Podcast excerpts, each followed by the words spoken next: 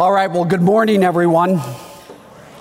Today is uh, the third and the final week in our What If series, this three week vision series. I kicked it off talking about our five year vision. You have copies of it in your worship folder. There's an insert. Hannibal talked about this critical aspect of our uh, commitment to multi ethnicity going forward. And now today, I want to kind of tie up some loose ends.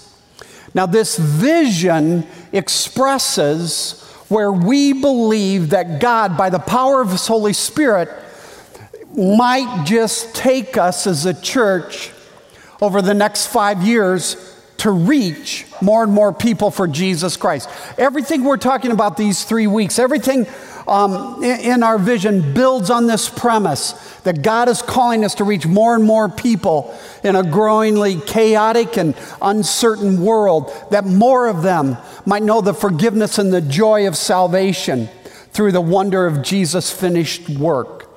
Two weeks ago, I spent some time walking through this five year vision the five points that make up this five year vision, what we call our, our, five targets. They're expressed in terms of numbers and percentages because we want them to be specific and measurable. We want there to be accountability. I want you to hold me and others accountable to reaching these targets. But I also said two weeks ago that these numbers and percents reflect people, your neighbors your coworkers, your friends, your extended family, the hundreds and hundreds of thousands of people around us who don't know Jesus. Now, let me just quickly walk through these five target points again. We talk about 8,000 people, that's roughly a double of where we are today in current total worship attendance. Four locations means we believe God is calling us to plant two new campuses over the next five years. 30% ethnic diversity. Hannibal laid out the biblical basis for that, as I will be laying out another biblical basis this morning. But he talked about ethnic diversity. When we say this, we don't mean the aggregate of our Latinos and our non Latinos, but we're talking about in our English speaking services that they will be represented, they will be colorful. We will be colorful, not colorblind. And it will be made up of uh, 30% diversity. 80% of our people in life groups, 50% of our adults are young singles and young families. We talked about some of the congregational survey two weeks ago and how we must recommit to targeting young singles and young families. And as a part of that, we are believing God. We believe God is calling us to see our student ministry more than double and our children's ministry to double over the last next five years. Now, 4,000 faith decisions is a lot. Some people have said to me, Rob, your thinking is too small. I love that. But over the last five years, the preceding five years, uh, 4,000 has been 2,600 for us, 1,500 baptisms, and then a half a million hours invested in our communities here and around the world. Now, this does not include our, how many missionaries, Kyle? 90 plus? 93 missionary units, families. But it's, it's a number representing those of us that are a part of our campuses of Wheaton Bible Church investing here and our, our global trips and our global ministries locally and around the world. Pretty exciting stuff. Again, you have this as an insert. I would ask you to be praying. Take this, put it in your Bible, put it someplace, because we are not going to move ahead unless God's people are praying that these vision points would be realized. Now, here's what I want to do this morning I want to address three questions. I want to address why are we doing this? How are we going to get there? And then what's our Sunday morning lineup going to look like as we make some changes in how we're going to do Sunday morning. So let me begin with why are we doing this? Hannibal talked about a big reason last Sunday. I talked about some uh, two weeks ago, but I want to come at it a little differently this morning And I want to begin with uh, one of my favorite activities, a water skiing story, actually, a couple stories leading to one. I grew up, I had the privilege of growing up on water and lakes, and I spent my summers all summer water skiing. And uh, over time, I became a water ski jumper. I loved flying off the ramp at a fast rate of speed.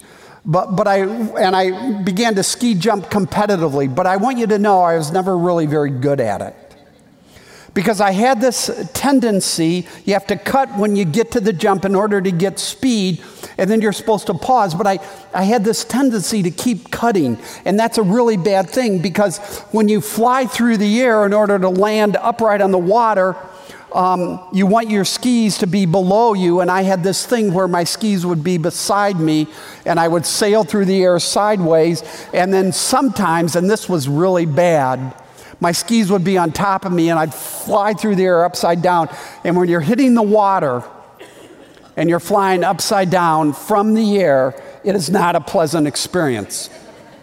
It's part of the reason I've had two back surgeries, I'm deeply convinced.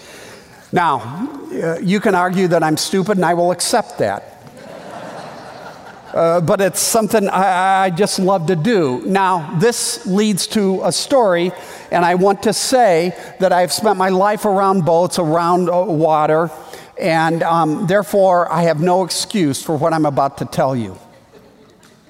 And it goes back 12, 15 years ago. We were vacationing with another family from Wheaton Bible Church in Arkansas. It was a water ski vacation because the water was really warm and, and it was calm. And uh, our, our, ski boats had a bar, what we call a boom, coming out the side that goes, if the boat is like this, it goes like this. It's perpendicular. And it served a number of functions. But one of the functions it served is it enabled little children to grab onto that bar and to learn to water ski at an early age. And so one day, this uh, crazy day, I was driving the boat. Uh, a family friend, a little guy named Luke, was holding on uh, to the boom, and I was driving. Did I say I was driving? Yeah, that's the problem.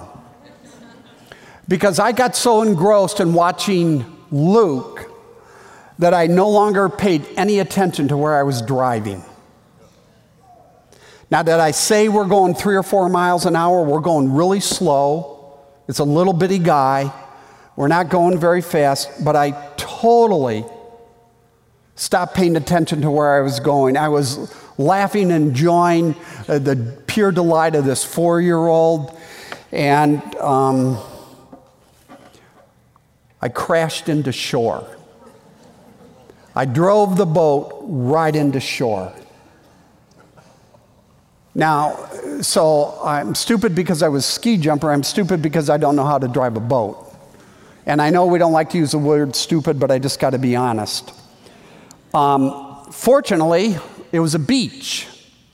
And fortunately, we were going slow, so nothing got hurt, nobody got injured.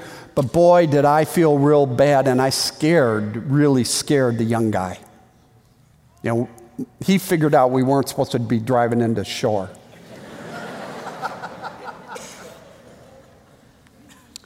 Our five vision targets that I've just walked through will force us as a church to pay attention to where we're going.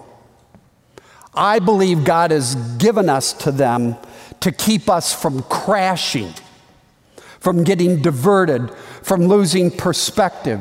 Only what's at stake isn't summer fun, and I'm all for summer fun. What's at stake is a million plus people around us who do not know Jesus Christ, have never experienced the joy of forgiveness, the healing of, the gospel, and are headed toward eternal separation from God, the very God that gives them breath. I believe we can't do anything else but start, or set, I should say, targets. I mean, the, the issue is too great. We have to have some accountability as a church. So we just don't keep on keeping on. I, I believe we have to change. We have to take risks for the kingdom of God. And today I, I kind of want to lay out a, a, platform for that. I want to talk to you uh, uh about that. And so uh, that's the why. The why is we have to stay focused, we have to stay on target. We don't want to crash as a church. I talked about some of those issues uh, two weeks ago. So, what I want to do now is talk about the how, how I believe God's going to get there. And I want to look at a biblical passage.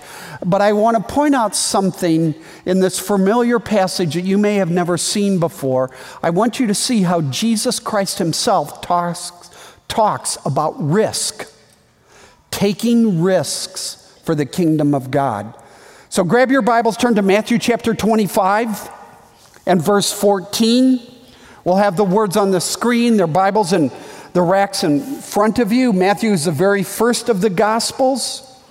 And we are going to look at something that Jesus does here that is fascinating. Let's begin reading in verse 14. Jesus is speaking and he says, Again, it will be like a man going on a journey who called his servants and entrusted his wealth to them. To one he gave five bags of gold, to another two bags, and to another one bag, each according to his ability. Then he went on his journey. The man who had received five bags of gold went at once and put his money to work and gained five more. So also the one with two bags of gold gained two more. But the man, and this verse 18 is important, but the man who had received one bag went off, dug a hole in the ground, and hid his master's money. Now, what is a parable? A parable is an earthly story with a heavenly meaning. So here, Jesus isn't merely talking about a man going on a journey, he's talking about the kingdom of God, the kingdom of heaven. We know this because if you go back to the first verse of chapter 25, uh, uh Jesus says, The kingdom of heaven will be like. And the first verse we read that begins the parable of the talents, or the parable, uh, as you see in some of your Bibles, entitled The Bag of Gold, uh, Jesus says again, it will be like the antecedent of it, the antecedent of it is the kingdom of heaven. So Jesus is talking about the kingdom of God. Now, here's what that means. And this parable of talents is one of the most familiar of Jesus' parables. But what it means is the man going on the journey is God. A picture, a metaphor of God. And it means that God is the owner and you and I are the servants. Jonathan Edwards once said, I've shown this before, I just love this quote. It's meant a lot to me. You have not made yourself and you have not been made for yourself. We would deliver ourselves from all sorts of evil if we understood this. I have not made myself and I am not about myself. Not been made for myself. That is Jesus' point out of the blocks in this parable. We are the servants, our possessions, our time, our life circumstances, our, our talents, our abilities, our, our bags of gold come from God. He gives them to us. Now, a bag of gold, interestingly, and I'll say this parenthetically, was worth a lot of money. You'll see in some of your Bibles that it was worth 20 years of income. That means a bag of gold today, uh, a million, two million dollars, a little more, a little, uh, a, little less, uh, depending on your income. But a bag of gold was generally speaking around a million or so uh, dollars, or is around a million or so dollars. Now, what is Jesus saying? Well, just as a sidebar, parenthetically, Jesus is saying God is a generous God. He has blessed you abundantly. Jesus said, I've come to give you life and life abundantly that all your life circumstances, all the, uh, uh, um, your keen intellect, your musical, athletic ability, the different talents you have, uh, the different circumstances you find yourself in, uh, all of those are from God, and God is a generous God, and He has blessed you with health, with eyesight, with the ability to breathe, and on and on, because God is a generous God. This bag of gold refers to you, everything you are. And the bags of gold are good, but the point is they are God's. You are God's. You have not made yourself, you have not been made for yourself. Now let's continue in verse 19 as it gets interesting. After a long time, the master, that is God, of those servants, that's you and me, returned and settled accounts with them. The man who had received five bags of gold brought the other five. Master, he said, You entrusted me with five. See, I've gained five more. The master replied, Well done, good and faithful servant. You have been faithful with a few things. I will put you in charge of many things. Come and share your master's happiness. The man with two bags of gold also came. Master, he said, You entrusted me with two bags of gold. See, I have gained two more. His master replied, Well done, good and faithful servant. Now, I don't know about you, but at the end of my life, I want God to be able to say to me, Well done, good and faithful servant. May that be true of all of us. And um, Jesus continues, You have been faithful with a few things. I will put you in charge of many things. Come and share your master's happiness. He has given you everything you have that you might leverage it for the kingdom of God, that you might find ultimate happiness, peace, and joy. You share it. So, what we just read is the man with five turned it into ten. It was a double, the two doubled to four. But if you go back to verse 18, the one, the one bagger guy, the man who had one bag of gold, did nothing but hide it, and it wasn't leveraged. Now, I want to skip verses 24 and 25 for a moment. We'll come back to them. But let's see what Jesus says to this one man. His master replied, You wicked, lazy servant. So you knew that I harvest where I have not sown, and gather where I have not scattered seed. Well, then you should have put my money on deposit with the bankers, and you thought banking was a recent invention. So that when I returned, I would not have received it back with interest. So take the bag of gold from him. Give it to the one who has 10 bags. For whoever has will be given more, and they will have an abundance. Whoever does not have, even what they have will be taken from them. And now, verse 30 and throw that worthless servant outside into the darkness where there will be weeping and gnashing of teeth. Now we come to risk. And we typically don't see risk, what Jesus has to say about risk in this parable. Now, what is risk? Well, if you Google it, uh, you will find that risk is exposure to the uncertain possibility of loss or injury. Risk is exposure, but it's exposure to something that is uncertain. Now, taking risks is something we do each and every day of our lives.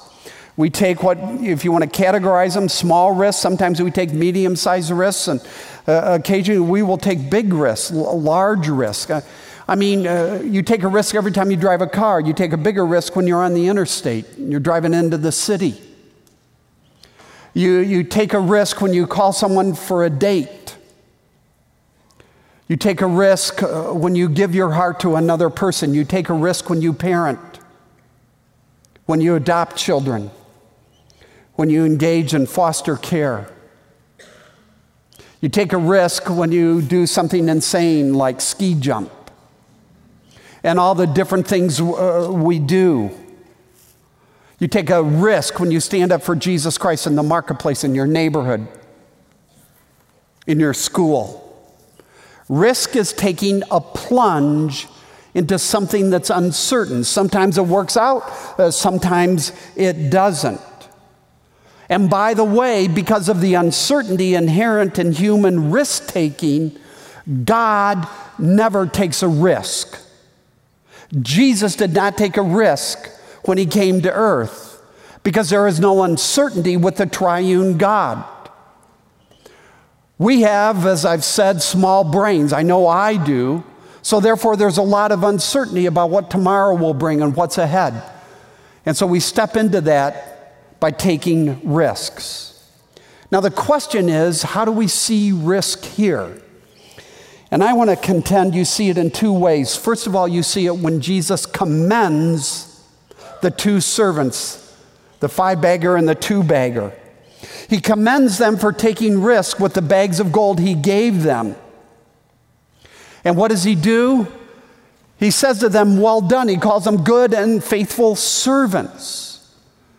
Now that's remarkable, and I want you to follow me here in what I say.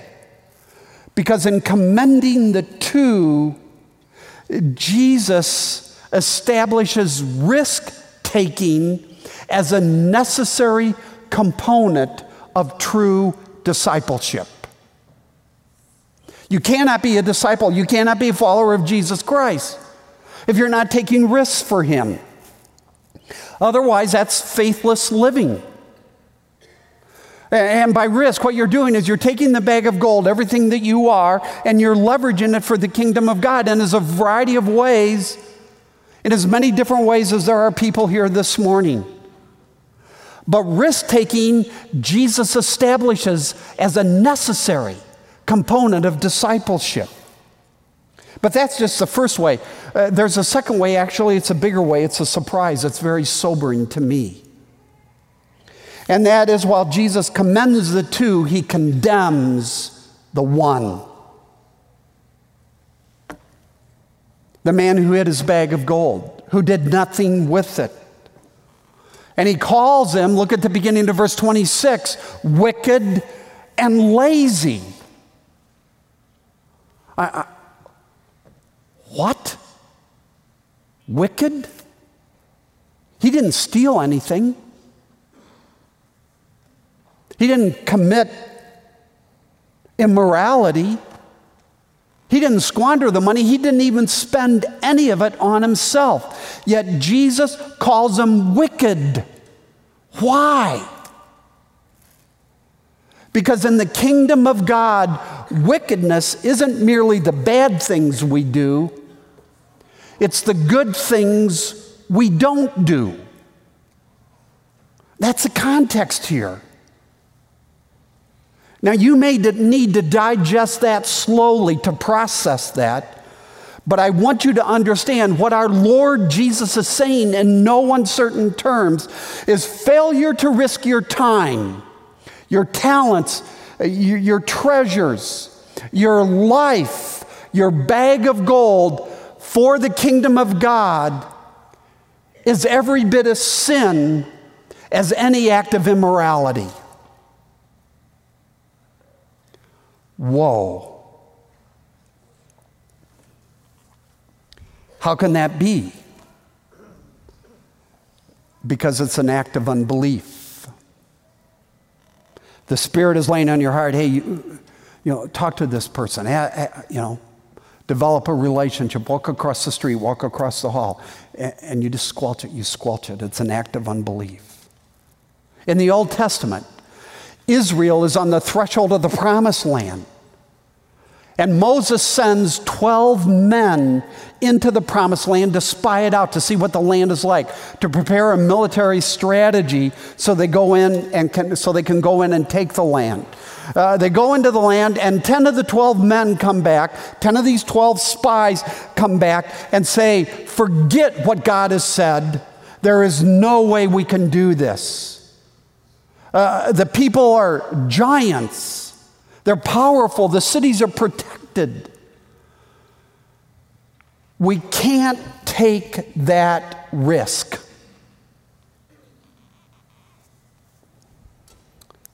And God, in Numbers 13 and verse 32, says the 10 brought back a bad report.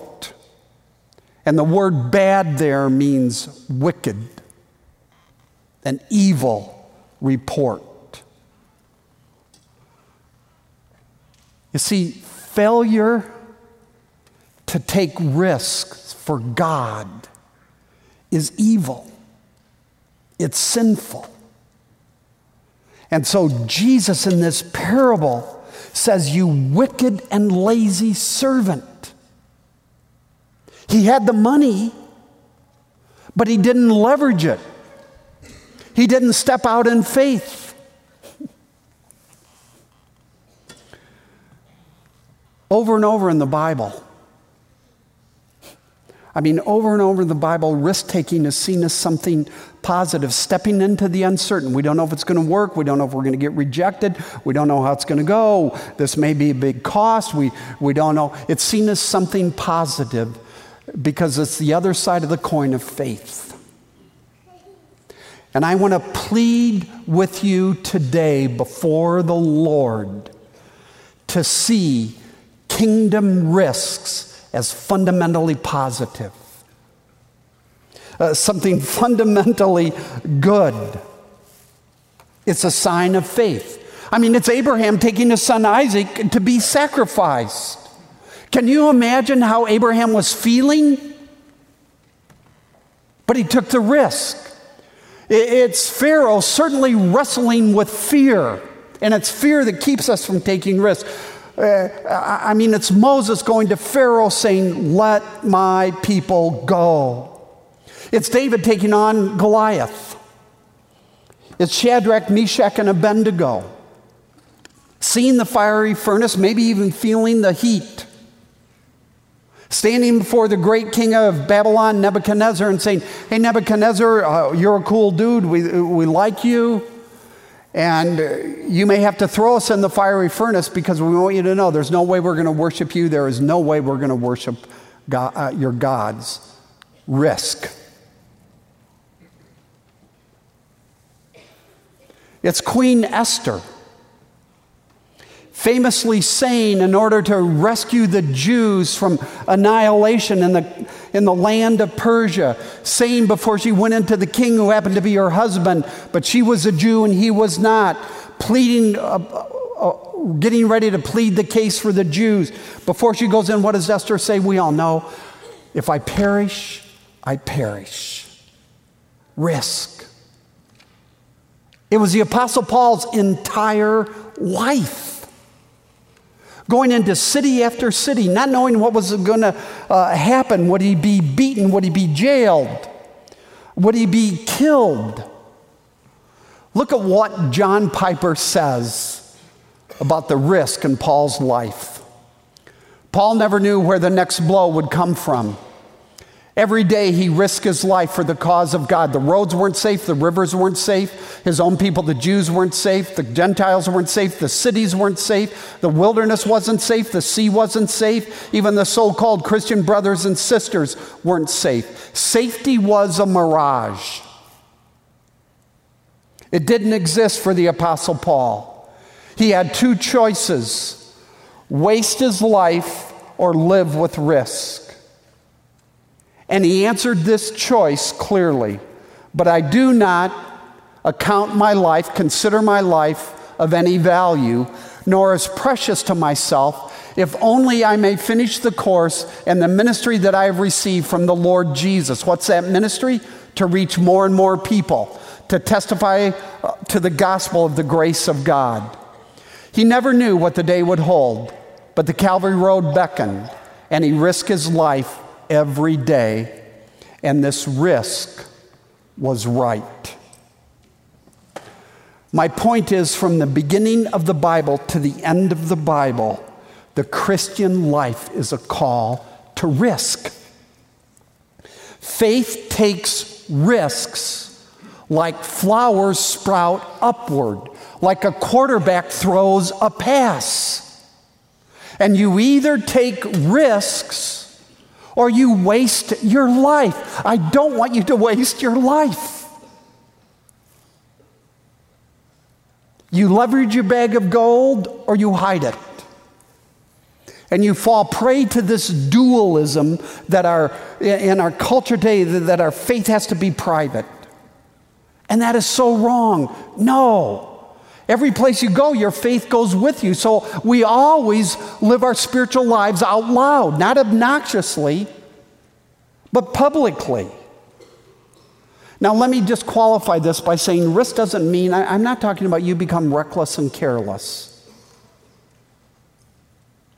I mean, Paul would often avoid confrontation by sneaking out of cities at night.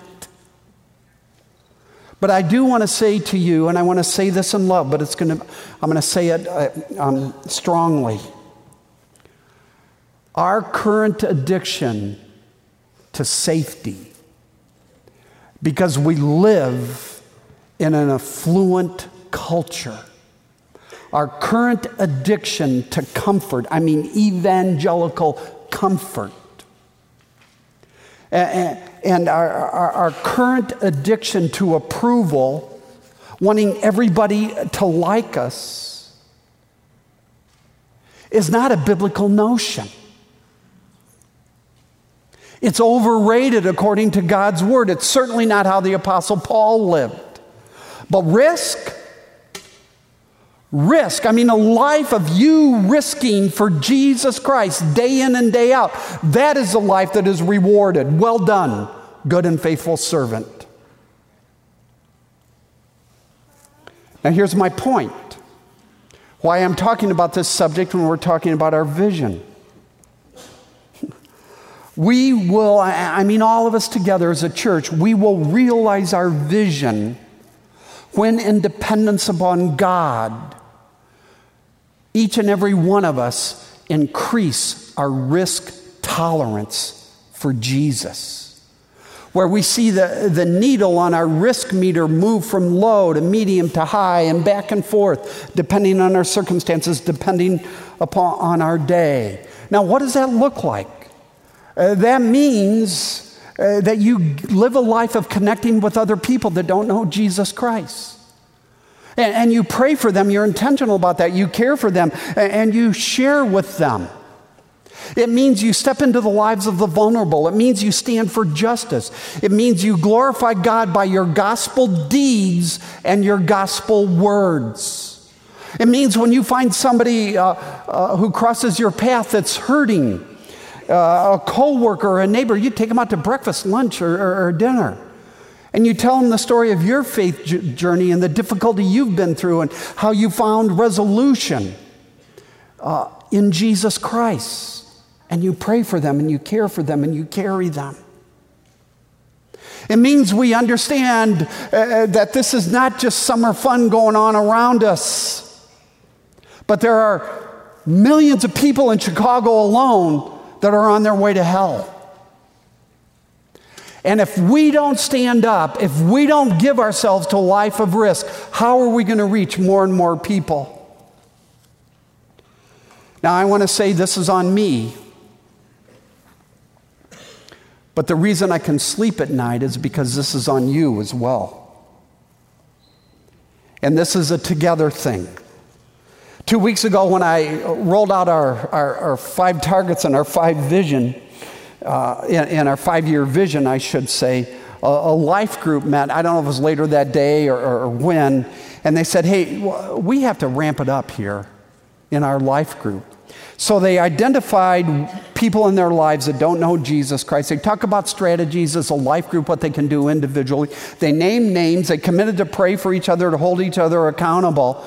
And they said, We're going to get serious about reaching more and more people for Jesus Christ. And I want you to know there wasn't a single, every single person in that life group was in their 60s or 70s. What about your life group? What about your family? Your, your, your circle of friends? How can you take risks? Where can you take risks? Well, let me say one more thing in this parable.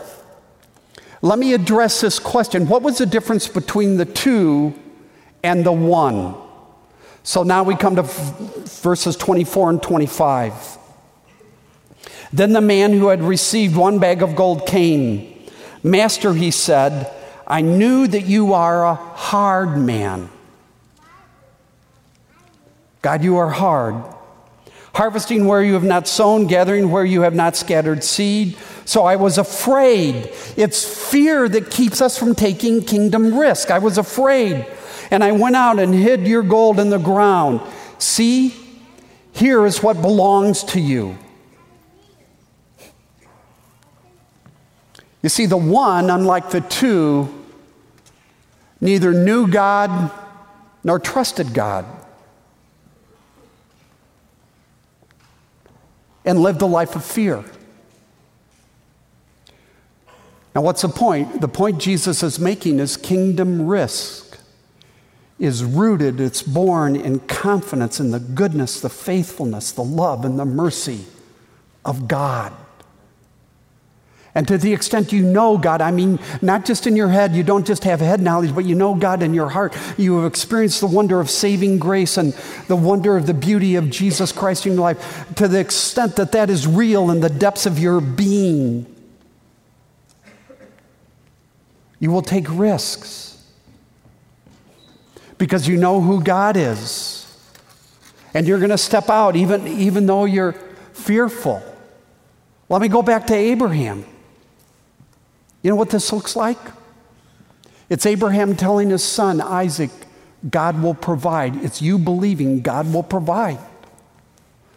It's Caleb and Joshua, the, the two men of the 12 that were sent out, standing against and in defiance of the majority of the spies and saying, God has called us to this. This is the promised land He is giving us. And then they have this um, three word statement that I think expresses the concept of risk so well. We should go. We should go. Risk is saying to yourself, I will go. Let's roll. Let's go. And so here we have this parable of the talents. It isn't just about our talents and abilities, it's about the risk we're taking in order to, to leverage them. Now, this is born in the goodness and the grace, your understanding holistically of the goodness and grace of God in your life. And nowhere, nowhere is this more vividly demonstrated in the cross of Jesus Christ, where Jesus died for our sins. And when we find that forgiveness, we find that eternal life, we find this adoption and union with Jesus. And Jesus isn't useful, but Jesus is precious. And that grips our hearts. Then we will find, I promise you, you will find the power to take risks. And then, Wheaton Bible Church, as we take risks together, will reach our targets. So, how we get to our vision, Jesus answers in the parable of the talents. Now, let me go on. Let me talk about Sunday morning. And what I want you to understand is there are a couple major changes coming. We're going to be changing the times of our worship services, and we're going to be changing the location of our traditional service. So, here's where we are headed. We will, going forward, have all our contemporary services in here. Uh, the Spanish speaking service is just as contemporary as our contemporary service. And what we are doing, one of the main reasons we are making this change is we want to produce dedicated spaces where we can do a better job of contemporary and traditional. So, for example, right now, uh, we don't have the luxury of setting up the contemporary service during the week. The scenic, the sound, the lighting, working through tech problems, all that. We don't have that luxury. We have 15 to 20 minutes after the traditional service is over to set up. And then when I go long, like I did this morning, it creates chaos. That's a public apology to the last service. So, what we're going to do is we are going to have two contemporary services, one Spanish speaking service here. We're moving the traditional to the East Worship Center uh, across the hall, and we're changing the times. Uh, better spaces, we're able to do things better, and we're having better hours. So, the 8:15 hour goes away and the 11:15 hour goes away because we want everyone out of here by noon. This is especially important for young families. So it'll be 9 o'clock and 1030. And we're really excited about this. By the way, there's a national trend around the country, very interesting to me, that services that begin at 11 o'clock on Sunday morning or after are declining in attendance. That's been true in our 1115 service for a couple of years now. And it's going on around the country. People want to be out by noon. Down the road, um, we can address a weekend night service, but for now, we're focusing on these. Um, the traditional service is um, currently um, exceeds the seating capacity in the East worship space, and that's why we're going to true two services, traditional service simultaneous with our contemporary services. There's a couple of questions around our traditional service. Will it fit? And the answer is yes. We're going to two.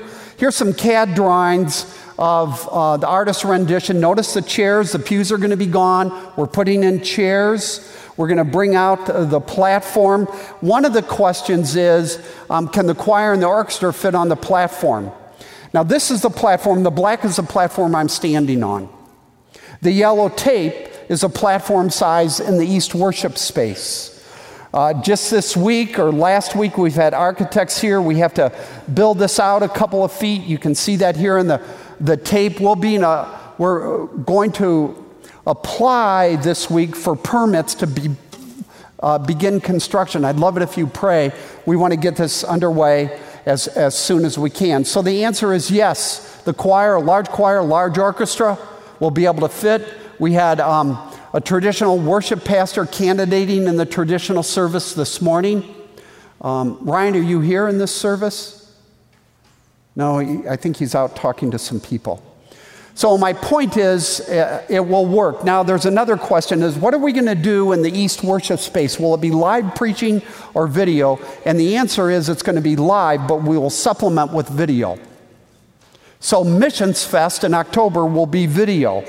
I, I, I desire that once a month we'll run video live streaming from here into that space but it's not going to be the video screens that are in there currently. We're going to create, we're going to uh, purchase a, a, drop down high def screen where it will look like uh, the pastor is right there as he works through a Sunday morning message. Now, what about adult classes? We have a number of people in adult classes. Well, Pastor Phil, Phil Shields, oversees the adult classes. He knew I was going to talk about this uh, talk about this issue this morning, so he went to Mexico. Actually, we're still in the process. Phil's in the process of meeting with the AC leaders and figuring out where our adult classes are going to be, and that's all I can really tell you. We're in process. Now, when are we going to do this? We are going to, uh, oh no, I got to back, I got to back up. Another reason we're doing it, so there's three reasons uh, to create better dedicated spaces, to create better times, and to create a better children's Sunday school hours. This is our current spread of children's attendance on this campus. Oh, did I lose that? Okay, this one. now, why is that so funny? So, do you see a problem? The problem is that our children's ministry is concentrated in the middle hour. Now, it's not full, but it has the appearance often of being full, especially in the hallway. So, if you're visiting or you're new, uh, that, that can be a problem. But let me talk about Stephanie. Stephanie is in second grade. And because we only have 60 and 45, if um, Stephanie comes to one of the 8:15 or 11:15 children's Sunday school hours, Stephanie will be in a larger group. She's in second grade, but there won't be a second grade class. Therefore, the likelihood of Stephanie meeting another female second grader or a couple female second graders and having fun uh, with them getting excited about knowing them, that, the likelihood of that is, is very small. And therefore, the likelihood of Stephanie having a good experience in children's Sunday school and wanting to come back is smaller. We've got to change this. So, by um, going to two primary hours, we will be able to spread our children's Sunday morning attendance more evenly and create better experiences that we might reach more and more people for Jesus Christ. The growing churches around the country have two things going for them. They have created an invitational culture on Sunday morning, and the vast majority of their adults are in life groups. So let me go ahead. We're going to roll this out. We're going to implement this in two and a half months on August 19th. That helps us recruit for children's Sunday school, get other things in place, change our mind about a few things or whatever God is calling us to do. Now, here's how I want to conclude I want to say this. I am in no way suggesting that this is the final word, that we got it all figured out, or we think this is near perfect and it's going to be glory going forward. Uh, that's totally unrealistic and it's arrogant. But I do want to ask you to say that this is God's church. And despite its imperfections, it's my church. And I want you to pray. I want you to serve. I want you to face outward and live a sent lifestyle. That together we might see more and more people come to Jesus Christ. And the risks begin right now. Let's pray. Father, we thank you for all you have given us, for your crazy grace, and we ask that this might be realized among us. Would you be so kind, so merciful, so good? In Jesus' name, amen. Hey, you guys have a great day. I've gone long. I sort of apologize for that. Blessings.